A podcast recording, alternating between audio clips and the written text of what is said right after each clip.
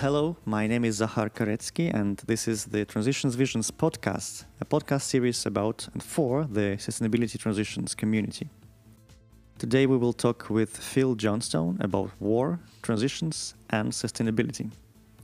And Phil is senior researcher at SPRU in the UK, which is part of the University of Sussex, and is, of course, a core institute for contemporary transition studies. Phil has recently co authored a number of papers on war and transitions, where he argues for opening up the black box of war and the military for analysis in the context of transitions. So, we will talk about world wars, local conflicts, such as the current ones well, in Ukraine and Gaza. We'll talk about deep transitions and what it all means for transitions theory and practice. So war can be a very sensitive topic, especially now in the autumn of 2023, but we try to leave our emotions outside and focus on transitions theory. So enjoy this episode and stay tuned for more transitions visions in the future.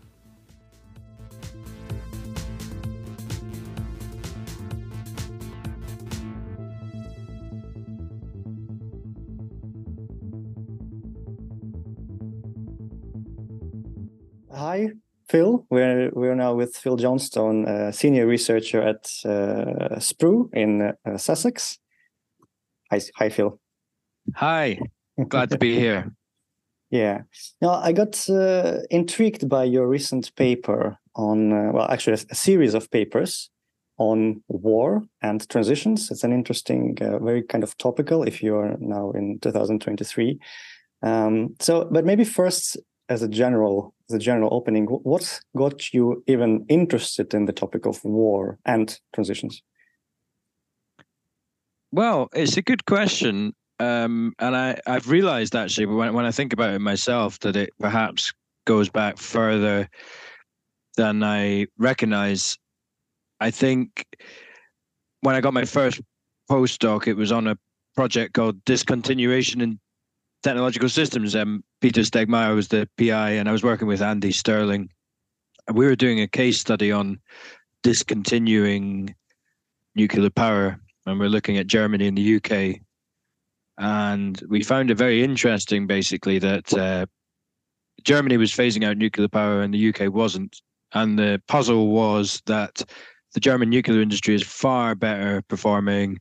Uh, the UK has a far better renewables resource and essentially a really badly performing nuclear industry. So it didn't make much sense why the UK was so persistent with this technology. And what we found through our research is that the military uh, and the UK's commitments to military nuclear power uh, are a key driver of, of civil nuclear power because through civil nuclear power you sustain supply chains and skills and resources that are necessary for the UK to have military nuclear things. So essentially, civil nuclear subsidizes military nuclear. So I got interested in that. And then the Deep Transitions History Project came along and with Johan Schot uh, and Laur Kanger, and they were looking for someone to look specifically at the role of world wars in past transitions. Um, and so I, I began doing that. But uh, an additional thing, I, sorry, this is a it's a very long answer, but I realized that there's always been an interest there because actually my views of politics in the world, I think, were very much shaped at an early age, imprinted, if you will, by the experience of the Iraq War in the UK. And it was a very early lesson for me uh, that there's a sort of area of policy that often democracy does not necessarily reach. And we protested against the war. Millions of people young people went on strike, left school, uh, and and went to protest, and still the war went ahead. So I suppose that that was a kind of early influence on me wanting to understand this sort of murky world of military affairs. I suppose. Mm. Yeah, I want to ask you more about that a bit later. But you mm. mentioned deep transitions already. So, and of course, yeah. you're a big part of that uh, theoretically as well. You write a lot on this. Um, yeah. So, so, and one of the papers that you wrote, uh, you know that sudden sort of the, the shock, sudden large scale shocks, such as wars, um, are not given enough attention in transitions theory. And uh, so, could we have a little bit uh, of a discussion about deep transitions first? What is exactly a deep transition? Yeah, sure. A deep transition is different to normal transitions, I think, in two clear ways. And one is about time, and one is about multiple systems. So the deep transitions approach looks at change over very long periods of time. Um, the late 18th century and the birth of industrial modernity, essentially, and it combines the multi-level perspective with Carlota Perez's focus on great surges of development, which are these long waves of economic development. And the deep transitions posits that this these long histories uh, are the consequence of the building up of rules in single systems that then spreads to multiple systems, and over time, a shared direction occurs where multiple systems are guided in a similar direction. So, a, a key rule is uh, an imperative to use fossil fuels, for example, that um, originated. And then it kind of came to dominate food, mobility, energy, of course. And the deep transitions pays attention to this very long-term change. And unlike Carlota Perez, who who focuses on discontinuities between surges, the deep transitions emphasizes continuity across this very long time period. So there's the two differences. It's looking at a longer time period that transitions usually looks at, and it looks at multiple rather than single systems and the transition is towards something. Ah, uh, yes. So the first there's the first deep transition was the culmination of industrial modernity. It was um, this society that where we had this greatly expanding wealth, uh, but it came with consequences uh, because it was dependent on fossil fuels, environmentally destructive practices, and now we are perhaps uh, at the beginnings of a second deep transition, which is really a transition that's guided by uh, principles of sustainability that fundamentally challenge some of the unsustainable practices that built up in the first deep transition but of course, this is you know a point of, of debate at the moment. I think we're there's a number of different directionalities that that are going on vis-a-vis digitalization, the lingering influence of the fossil fuel regime, but perhaps also this emerging second deep transition to sustainability. Mm-hmm. Yeah, and so the the the transition towards sustainability is that a surge or is that a another a second deep transition? Well, this the idea is that this would be a fundamental rupture in industrial modernity. So it is something that is is setting a new course over the very long term. But sticking to the theory, it will be probably based on surges as well. So the idea is that we might be in the the first or second surge of a second deep transition uh, to hmm. sustainability. Yeah, I guess there's a lot of kind of um, rhyme in, in deep transitions theory with uh, uh, other historical approaches, such as uh, the Marx uh, approach. But it, kind of kind of a more, yeah, more relevant uh, turn, I guess, the deep transitions has. Would you agree? Yeah, compared to kind of um, conventional kind of long histories, you mean? No. yeah, yeah, I mean, I, I think the the unique contribution of the deep transition is, you know there's been accounts for example uh, marxian accounts that are f- focused on economic revolutions uh, you have sort of social accounts focused on democracy or the enlightenment or, or these kind there's different vantage points to look at these long histories but the deep transitions takes a socio-technical approach specifically so that's its unique uh, contribution, and it, it, it's focused on the interaction always between society and technology as the key focus, and this focus on socio-technical systems as the unit of analysis, uh, as the building blocks of, of the analysis, be it energy, food, mobility, and all these kind of things. So, uh, I think yes, it has a lot in common with other historical accounts, but it's also got this unique contribution because of the socio-technical perspective and as such, it's a uh, useful contribution, I think, to sustainability transitions. And is sustainability how? I'm wondering what uh, the empirical sort of underpinning of uh, that the, the, the sustainability will actually be uh, the next uh, uh, deep transition. I'm thinking of multiplicity of papers recently came out about how unsustainable actually transitions can be. Mm. Yes, um, that's a really interesting paper, and it makes an excellent point. And actually, we can look at current trends in digitalization. I think is a really good example. So, and that's I've been working on recently. So, there's an incredible amount of hype around digital technologies are going to save resources. They're going to uh, make supply chains more efficient and they're going to help with the renewable transition and all the rest of it. But actually, what we've seen in the fifth surge uh, since 1970s, uh, dominated by these digital technologies, is yes, okay, things have been made more efficient, but we've had massive rebound effects where um, the energy use is is increasing in terms of the servers and all the infrastructure surrounding computing. Uh, we've seen this linear production model still dominating. You you can only look at mobile phones and that whole business model. You know, every two years get a new phone kind of thing.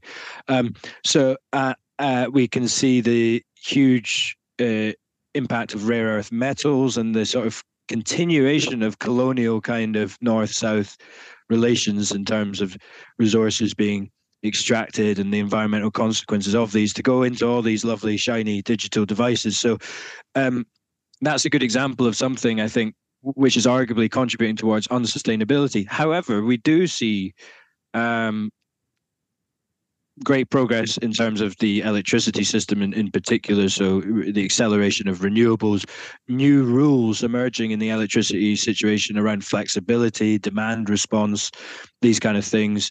Um, and we do see going back to digitalization again, you know, there's very interesting discussions around um, principles of sufficiency as an alternative pathway to understanding and moving towards digitalization rather than efficiency as a priority. So, yes, at the moment we are on a kind of uh, uh, we're at a quite worrying um, trajectory in many ways, but there's these uh, there are positive signs and sort of accelerating niche developments that point towards maybe something else uh, building up. You already mentioned that you are part of the Deep Transitions Lab, uh, or at least working with researchers there. Um, mm. So, and coming back to your collaboration on war, so mm. uh, so war is important in deep transitions. Yes, war is an exogenous event. So, what is kind of the importance, uh, whether theoretical or applied? Or applied, I guess we we know, but mm. theoretical. Well, what we've done in the history project of the deep transitions was to look at the First and Second World War, which, of course, are the biggest wars to have ever occurred in, in, in terms of the uh, number of uh, casualties with the Second World War, um, but the scale of it in terms of the number of countries and everything like that. So we must remember they are quite exceptional. However, often when wars have been mentioned in, and they're not mentioned often in sustainability transitions, uh, is that's changing. There, you know, the the um, you know there are there is more discussion of it. However, at the time, they're mentioned as a kind of thing that interrupts a certain pathway. So there's this. Let, let's take an example. The the energy system is is going along.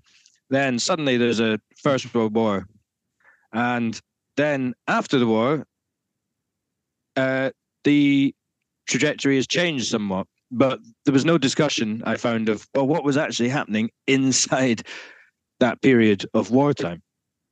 So we began to look at this, and and a proposition was uh, of the deep transitions framework was that the wars uh, they don't just uh, speed up something, but they fundamentally uh, change uh, or influence a particular socio-technical trajectory. And what we did was we examined me and Caitriona McLeish who's now working in the Foreign Office in the UK, we um, looked at three systems food, energy, and mobility. and the First and Second World War and examined uh, how how they changed these systems essentially based on the rules and how the rules changed. Now, what we found was that the current theories weren't really adequate to grasp the significance of the wars. So we took on an alternative approach, which is this theory of imprinting, uh, socio-technical imprinting. Now, it's a bit different to the usual theories like path dependency and lock-in, because those theories look at historical change in terms of a sequence of events. So it's something happening, then another thing happens, then another thing happens along a timeline. Imprinting places more attention on the conditions of an exceptional sensitive time period. And what this means is that there's so-called different environmental conditions to a certain time period, which influence uh, focal entity in this in this case energy food and mobility so we looked at what was different about wartime to peacetime and we used literature um, uh, from history to examine the mechanisms of total war because uh, these two war- world wars were total wars in the sense that the entire society was mobilized, not just militaries.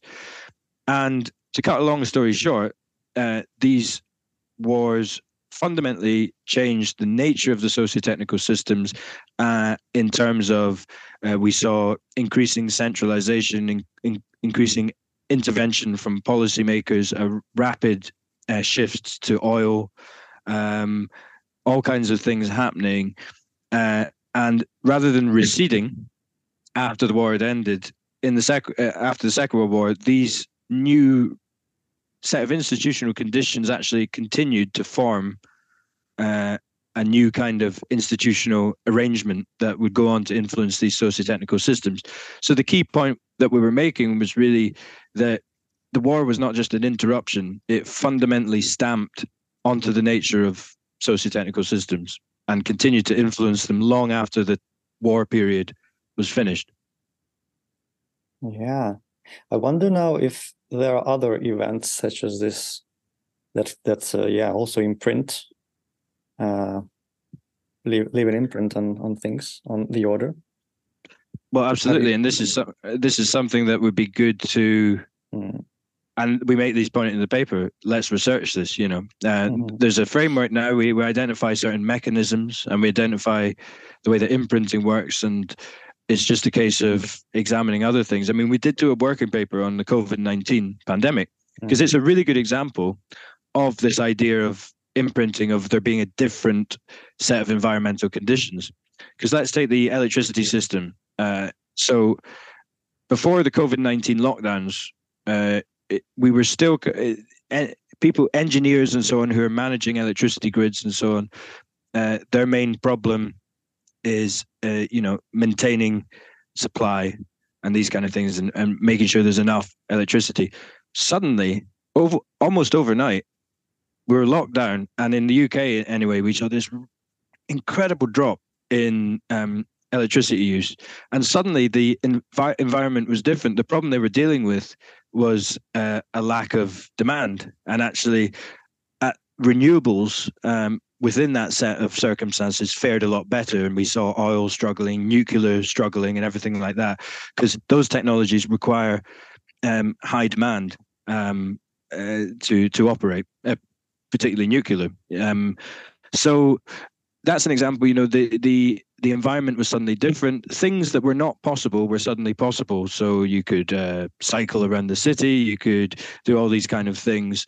Um, so the key question is, of course, did uh, something imprint after the COVID nineteen pandemic? And it doesn't look good when you look at it in terms of the usual things we look at, at, in sustainability because unfortunately car use really did bounce back um, heavily and uh, there was uh, you know an uptick again in, in fossil fuel use but i often wonder you know the, the sort of psychological aspects of the lockdowns perhaps there may be some imprinting there in terms of the shared experience people had i mean a lot of people reconsidered their uh, their lives really. A lot of people changed jobs. A lot of people. There was the Great Resignation.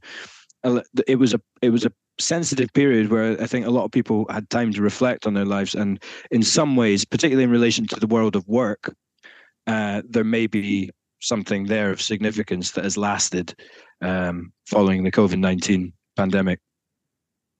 Yeah, yeah. In terms of imprinting, it was interesting to observe how the, a large like a narrative was to return to normal.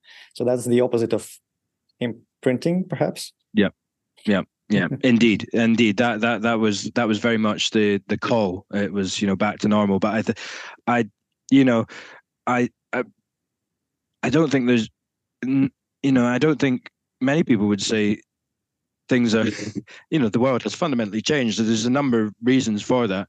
It is a poly crisis, and you know, there's the, been the inflation and the war and everything like that. But I often think, you know, this is just anecdotal, but I often think about it just um, in relation to what happened with digital finance during COVID. So that was rapidly accelerated because you had this thing, you know, no contact, so money became very unfashionable, certainly in the UK.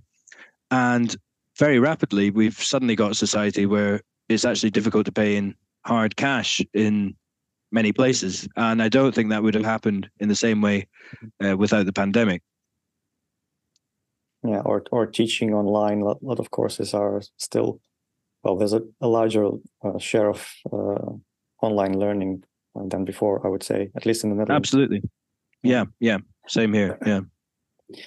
And you mentioned uh, there's a you mentioned that so the, one of the results of the Second World War was the uh, ramping incumbency of fossil fuels. Was that it? Uh, yes. Uh, one of the results, and it's interesting in terms of uh, is there a kind of um, again a rhyme or a dichotomy between the this the, the next uh, projected surge uh, in the in the deep transitions theory, which is to go away from fossil fuels? Is that a something would, would you think about that? That there's a kind of a mirroring or focus on fossil fuels? Yeah, I mean, um, I guess the, the point is that the war, the Second World War in particular, it laid the foundations for the oil society, and I, I like that phrase, and it's one that I believe I picked up from the book "The Shock of the Anthropocene," which mm. is an excellent book that just has a chapter on war and unsustainability, basically, as a massively overlooked fa- factor in mm. the creation of, of this thing we call the Anthropocene. Without the Second World War, the ma- mass network of pipelines, shipping, uh, logistics network spanning the globe, all these kind of things would not have been built at the rate that they were built. So by the end of the Second World War, you suddenly had the infrastructure required to uh, have a global oil regime, and because it was the uh, American state, a, a, lot of it spending was prepared to spend this money because of the wartime situation. So it really accelerated us towards this uh, age of oil. And indeed, part of the challenge of the second deep transition is essentially dealing with the legacy of what you could call this World War II regime, which hmm. is the these global networks uh, are totally dependent on oil. Military is totally dependent on oil. So, you know, a huge challenge is going to be uh, what do you do uh, about these vast military networks that really are dependent on oil and um, you know there's a there's great work done on trying to account for the carbon emissions of military which is very difficult to do but scientists for global responsibility and other people are doing this and as a single institution, I think the U.S. military is the the, uh, the as an institution, uh, you know, one of the uh, biggest CO2 emitters in the world. You know, far greater than many countries combined, and so on. So that's a very that's almost a form of deep incumbency, if you will, really. That uh, you have these uh, strategic um, military assets around the world, very dependent on fossil fuels, and as we try and move towards a second deep transition these are going to be very uh, challenging things to discuss and uh, uh, and figure out really. Yeah. Oh that's that's an interesting facts about the the us military. Interesting. Uh, okay coming back to the world wars uh, yes. i think you mentioned uh, somewhere in the papers that there's a difference between the imprints or the effects of those two wars the world wars Yes. Um, could you did you explore why, or could you uh, talk about why there was a this difference? Yes. So what we noticed really was that the mechanisms of total war were the same. So the First World War, we saw the same things. You you have demand pressures, uh, you have uh, directionality, you have poli- in, enhanced policy capacities, and shared sacrifice as sort of four mechanisms that make it fundamentally different to peacetime. And in the First World War, we saw things like the, the British Navy transitioning to oil. It was one of the first to do so.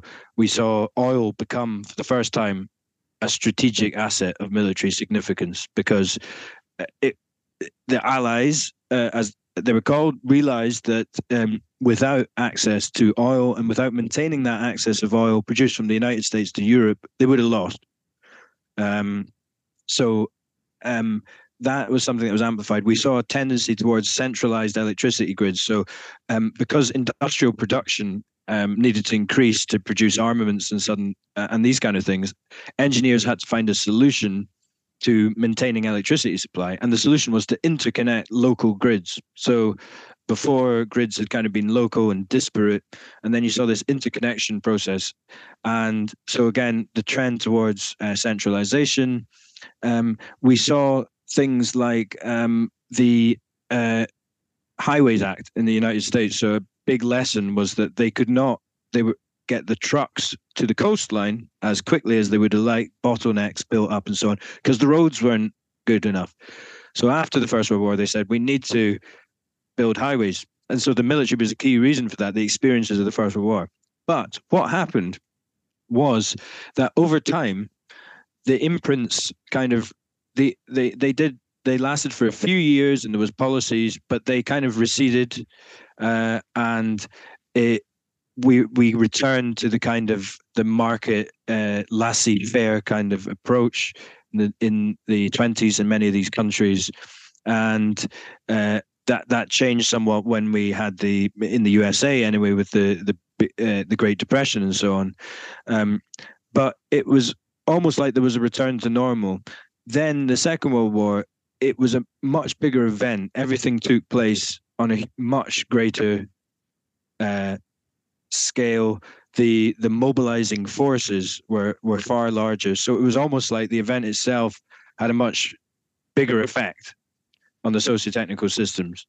Um, and it and also I think the existential threats that emerged in the Second World War and the sheer scale of the tragedy and the uh, number of people that died, it created this resounding experience across society of never again.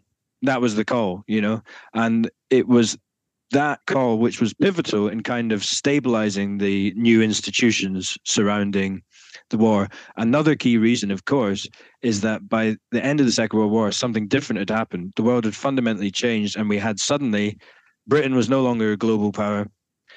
Uh, the USA had access to Saudi oil, and there was the Soviet Union. There was two superpowers. So, because of the context of the Cold War, again, these new they never demobilized. That's what happened. Uh, there was there wasn't a demobilization. The the American military stayed mobilized. So did Russia, Britain to a certain extent as well because of that condition of the Cold War. But the Cold War conditions were created out of the very conditions of the Second World War. So the, the, the famous idea here is that the bombing of Hiroshima was not the final strike of the Second World War, it was the first strike in the Cold War. And you so you had these this new fundamentally new condition that had emerged from Second World War. So that's why it stayed after the second and, and not the 1st mm-hmm.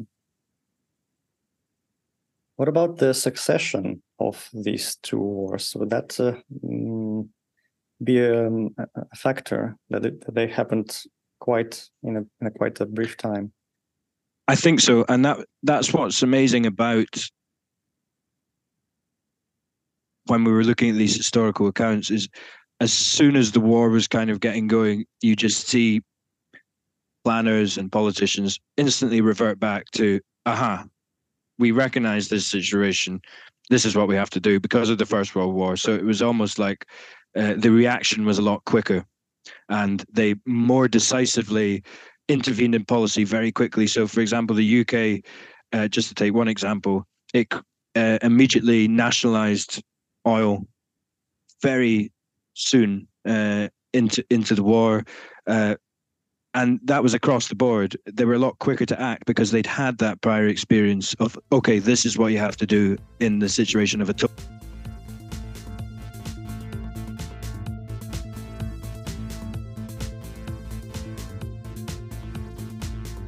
you talks about world wars that sort of uh, intensify unsustainability and how the military intensify, or at least, uh, yeah, the militaries and their relation to emissions. What about mm. local wars and their relationship with unsustainability? It's a very good question. It's there are other people that I are doing work on this, so it's important to highlight their work. Jack Davies at uh, Utrecht is doing a PhD that's going to be looking a lot more at transitions and conflict and looking at things in a lot more nuanced way than we did in a sense because as you say we were looking at world wars quite exceptional he's looking at uh, conflicts and mm. i think um, you know it becomes a very interesting and, and challenging question when you're looking at uh, local wars i mean there's the issue around sort of boundaries and at what point is it local at what point do, do reverberations kind of occur and spill out into the globe? I think you know a real challenge is uh, you know i've read research about looking at for example in yemen um, so the uh, uh, the war with, with saudi arabia and, and how actually what what happened uh, in the first few years of that was an acceleration in people using solar power because energy was regularly being cut off from from centralized um, sources and everything like that. So people were just a DIY kind of installing solar panels. So there's interesting effects that these might have. Um, but then we are, the, and there's other things to consider. So a war is something that's you know it's usually understood as being something officially declared. Um, between two states usually but you know conflicts that rage for decades and so on. You know i think in many ways sustainability transitions itself perhaps has the imprints of its founding conditions in the sense that it was formed in the netherlands in a consensual democracy at a time of peace. But again when you're looking at uh, be it uh, Colombia or uh, a number of countries, you know, that have had long-standing issues around paramilitary activity and so on. When you start thinking about sustainability transitions, you've got to kind of think about these actors and these long-term processes. And there it becomes challenging because the question is, is that an exogenous thing still? If there has been this situation of conflict in a country that's been going for many decades, uh, and fundamentally touches upon everything including energy and food and mobility and these kind of things.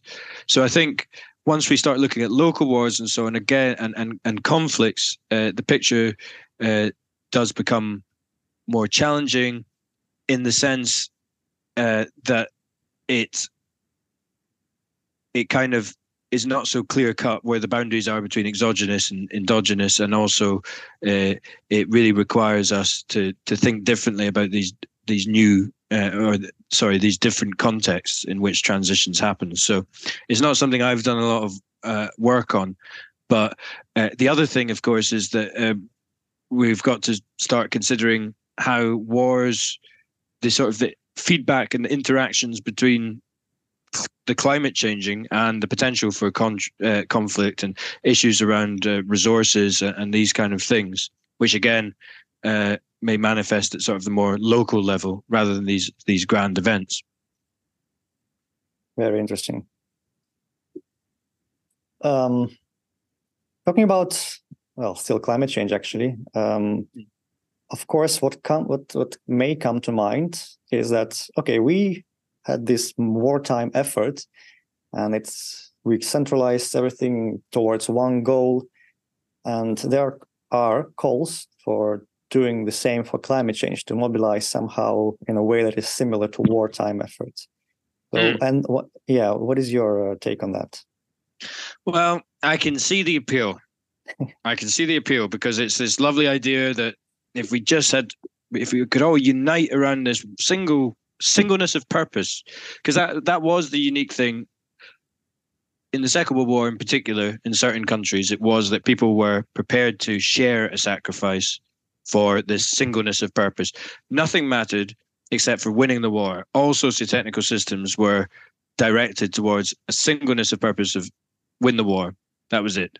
And uh, I can see the appeal for trying to put that to climate change, but the, there is the grave risks in this. I think um, of the securitization discourse because that's what it is, and securitization discourse relies on an external enemy. Uh, so here we have an external enemy. What is the external enemy? CO two. Mm. Okay, well, where's it coming from? It's not. It's not a, a force that's invading. It's something embedded in our very way of life and our uh, environment and our history.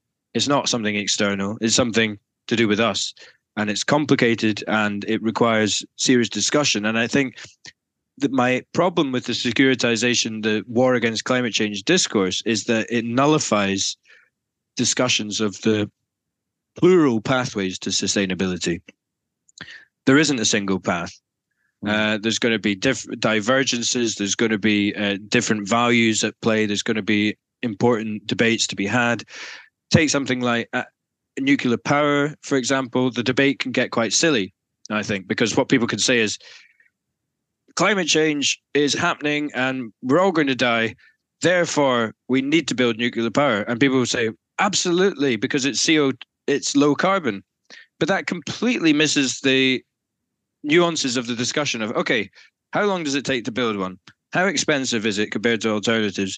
What are the other ethical issues surrounding the technology? So it obscures all these very important debates. So what I'm saying is that I can see the appeal of the sort of the war against climate change narrative, but I think actually climate change is something fundamentally different uh, to a war, uh, and also I'm worried from a sort of democratic perspective as to what it does to public debate. Something else, just to add quickly, is that, of course, what may uh, be tested tragically soon is is as we experience the the physicality of climate change in terms of bushfires and all these terrible weather events and so on that some of them which are attributed to climate change will that kind of spur more action and you know that's yet to be seen yet, but we're moving into that territory where the effects are becoming very real. It's not just a invisible thing. It's here, it's physical, and people can see it. So will that be a, a force that uh, mobilizes action um, as if you were sort of being attacked? Um, uh, it, will be interesting to see, but we don't know yet, I think. Yeah, interesting and terrifying, uh, I suppose, in some parts of the world at least. Indeed. Well, yes, no, and it's always important to emphasize that. Yeah, absolutely terrifying and tragic yeah. in many cases. So, yeah. Yeah. Well, talking about the nuclear uh, military program, um, in one of your papers, you uh, critique the UK nuclear military program, I think. And my question is couldn't the uh, military nuclear programs in other countries, couldn't they actually be allies for proponents of nuclear power as a green, quote unquote, energy source? Yeah, no, and they, they are in many ways. I mean, you know, the the the that's so this is work with Andy Stirling and what I didn't realize at the time was in many ways we were sort of before this was 2014 15 when we started doing this. It was the first research project I was on and we came up with the submarine hypothesis for why the UK was um, continuing with nuclear power, and that is that it is because the UK needs to sustain uh, the capabilities and skills and supply chains necessary for building nuclear submarines on which the nuclear weapons depends. So although the discourse is very much it's about climate change, it's about climate change, actually what's driving the policy enthusiasm for it is the military. So in many ways, yeah, you're right. Um, I think the the military are probably proponents of that. And we see that quite directly. So, Rolls Royce, which builds the nuclear reactors for submarines in the UK. Is very much promoting small modular reactors and saying that it will be of benefit to the climate as well. They're also very honest in their 2017 document and say specifically that a key benefit will be to support the nuclear weapons system. Um, so, yeah, um, I, you know, I, I think that is something that is being promoted and the extent to which military organizations kind of promote the climate rationale for nuclear is um, is is a good question, really. Um, yeah. So you could also imagine uh, protesters, activists calling to the military for action as well, as well as universities and governments. Indeed, I mean, yes, uh, uh, stranger things have happened, which would be an extraordinary turnaround. Because another thing people forget is that the environmental movement essentially emerged out of uh, opposition to the military industrial complex, if you want to call it that. Mm. So it was in the culmination of the first deep transition, systems had built up which were very much uh, secretive, uh, anti democratic in many ways. Um, and you had this real tie in between sort of civil activity and military affairs, certainly in the USA and so on. And the environmental movement was very much started out opposing these centralized civil military systems. And they called for something decentralized. They called for something peaceful. You know you had these ideas of the soft energy paths uh, uh amory lovins and other people. Um, so and that history of the entwinement really of the peace movement and environmental movement has somewhat become forgotten and somewhat the two of them have become separate as the debates on climate change have become arguably more technocratic and so on. But I think the world, you know, we're in a very different world than we were even a few years ago. So um, the, you know, the, the the need to integrate, I think, discussions of peace with environment has become more pressing than than ever before, really. Yeah. Uh, coming back to uh, the, the, deep transitions theory, what yes. do you think? Um, what do these local wars or conflicts uh, that are currently undergoing in Ukraine, in Gaza, what do you? What do they, in your opinion, what what do they make for uh, the deep transitions theory? Do they play a, a role theoretically? They do play a role, um, and I think something in the deep transitions that we emphasized investors. And we did this with a, a, mm. a project we were doing with investors where they wanted us to look at the climate scenarios that are produced by the ESG, uh, the the climate finance uh, groups, um, and these scenarios really don't include shocks. And they wanted us to include shocks, including wars and these kind of things. And a message that we try and say, and it, you only need to look at history for to, to validate this, is that the transition is going to involve shocks, and some of those shocks are going to be wars, and it's not going to be a neat linear process. It's going to be interrupted. There's going to be setbacks. There's going to it's going to be reshaped uh, by conflicts and wars, and even though these things are obviously difficult to predict and they're difficult to um, you know quantify in many ways uh, ahead of time. Certainly we need to think about them and we need to be prepared to respond to them and have resilient systems that can respond to them because that you know increasingly so there are going to be shocks. And if we look at the the wars at, at the moment you know it, it and the it's tragic of course you know the the picture with the ukraine war was a very mixed picture in many ways because you had an acceleration of renewables in Europe, certainly, and you had, for example, Germany kind of vastly reducing its dependence on Russian gas in a short period of time, reducing demand. But so you had these acceleration towards sustainability, argue, arguably caused by this. However, you also had the building of liquefied natural gas terminals around Europe, and uh, that increasing. So it's a complex picture. If we look at the tragedy unfolding in, in the Middle East, uh, you know, there's some analysis that suggests, you know, that that uh, part of this uh, is you know the part of the story is is to do with um, gas fields in uh, off the coast of, of Palestine and so on. Mm. Um, but also, what we have to consider is if it, you know, remember 1973. You know, we could have this all over again. So if this continues, then the oil uh, producing states could switch off the taps, and then we're going to see an energy crisis uh, that would probably uh, sort of dwarf the one that that, that we had uh, last winter as a result of the tragedy in in Ukraine. So they, these are key examples, really, of how the uh, evolving multi-system uh, transition to sustainability is necessarily uh, going to be influenced by shocks. Uh, and indeed, you know, something to emphasize is that we're in a different landscape now. So, you know, the landscape category of the MLP really, in a few years, it's changed. So we've gone from this sort of idea of this global peace. Uh, you know, obviously that was a very, it was an extremely Western centric view anyway, but there was, there was, you know, in the 2000s and so on, there was an implicit kind of idea that after the fall of the Berlin Wall and everything, like, you know, it was the end of history.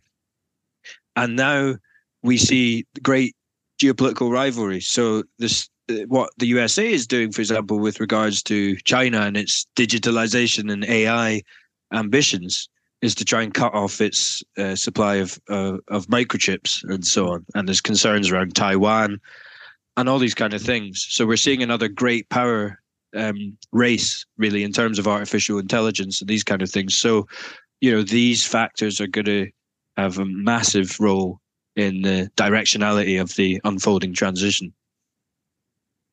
What should we study in in, in this in this regard? What, for example, a, PhD student with an open uh, trajectory or a postdoc who is thinking of a project, in, uh, you have an agenda or key points, key directions in, in terms of this topic, war and deep transitions.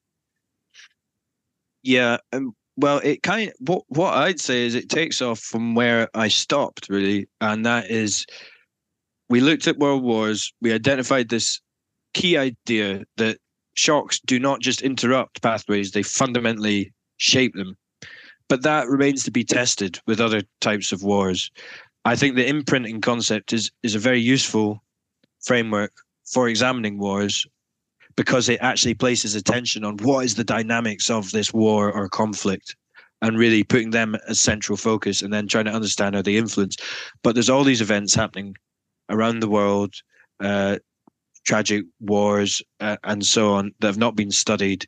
Other types of landscape shocks, be it uh, uh pandemics, financial crises.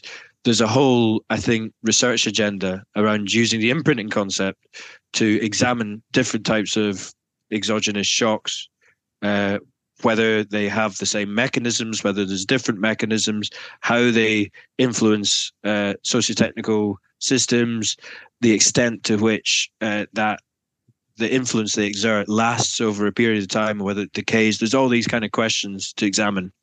Uh, I think it's only just getting going, really. So um, that's what I'd recommend: is, is if if it was if I had the opportunity, that's what I'd do is to take that concept further and to examine, um, go deeper into examining different types of shocks, include including wars. It is it is a fascinating uh, uh, concept indeed.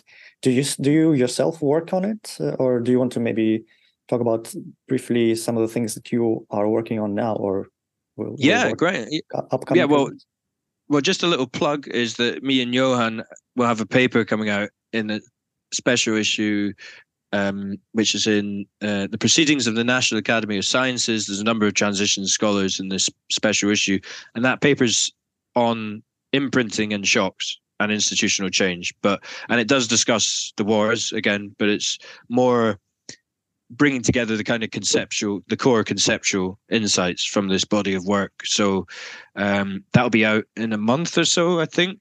So that would be something. I'm currently working on finishing off a, a paper on digitalization and the long history of digitalization. And within that, a core part of the story is again the what I call the World War II regime. So computing, um, and the entire industry around semiconductors and microchips and so on, absolutely crucially, was influenced by this Cold War uh, context and the institutions that were created in the Second World War, cybernetics and these uh, military ideas of control and prediction and so on, uh, have had a lasting influence, I think, on uh, the directionality of, of digitalization. So hopefully that will be finished soon. And then we're going to be working in the lab with investors, uh, running experiments to try and help them understand how they can move their investments towards system change rather than system optimization. And within that, I do hope to be, you know, integrating this this work on shocks and everything like that. Uh, but I wish I had more time to examine different cases and all these kind of things. Um, Fascinating. I, I can relate a lot with this idea of uh, system change, system optimization. We're also doing the same kind of similar thing in, in Eindhoven University in education. But that's oh, all... fantastic. Okay. Yeah. Yeah. Yeah. yeah. Well, we're going to chat about it maybe uh, next time yeah. at, at IST. so yeah. thank you so much. That's all of my questions, Phil. Um, this has been Phil Johnstone at, uh, at the, the SPRU. Thank you so much. Thanks, everyone. Thanks.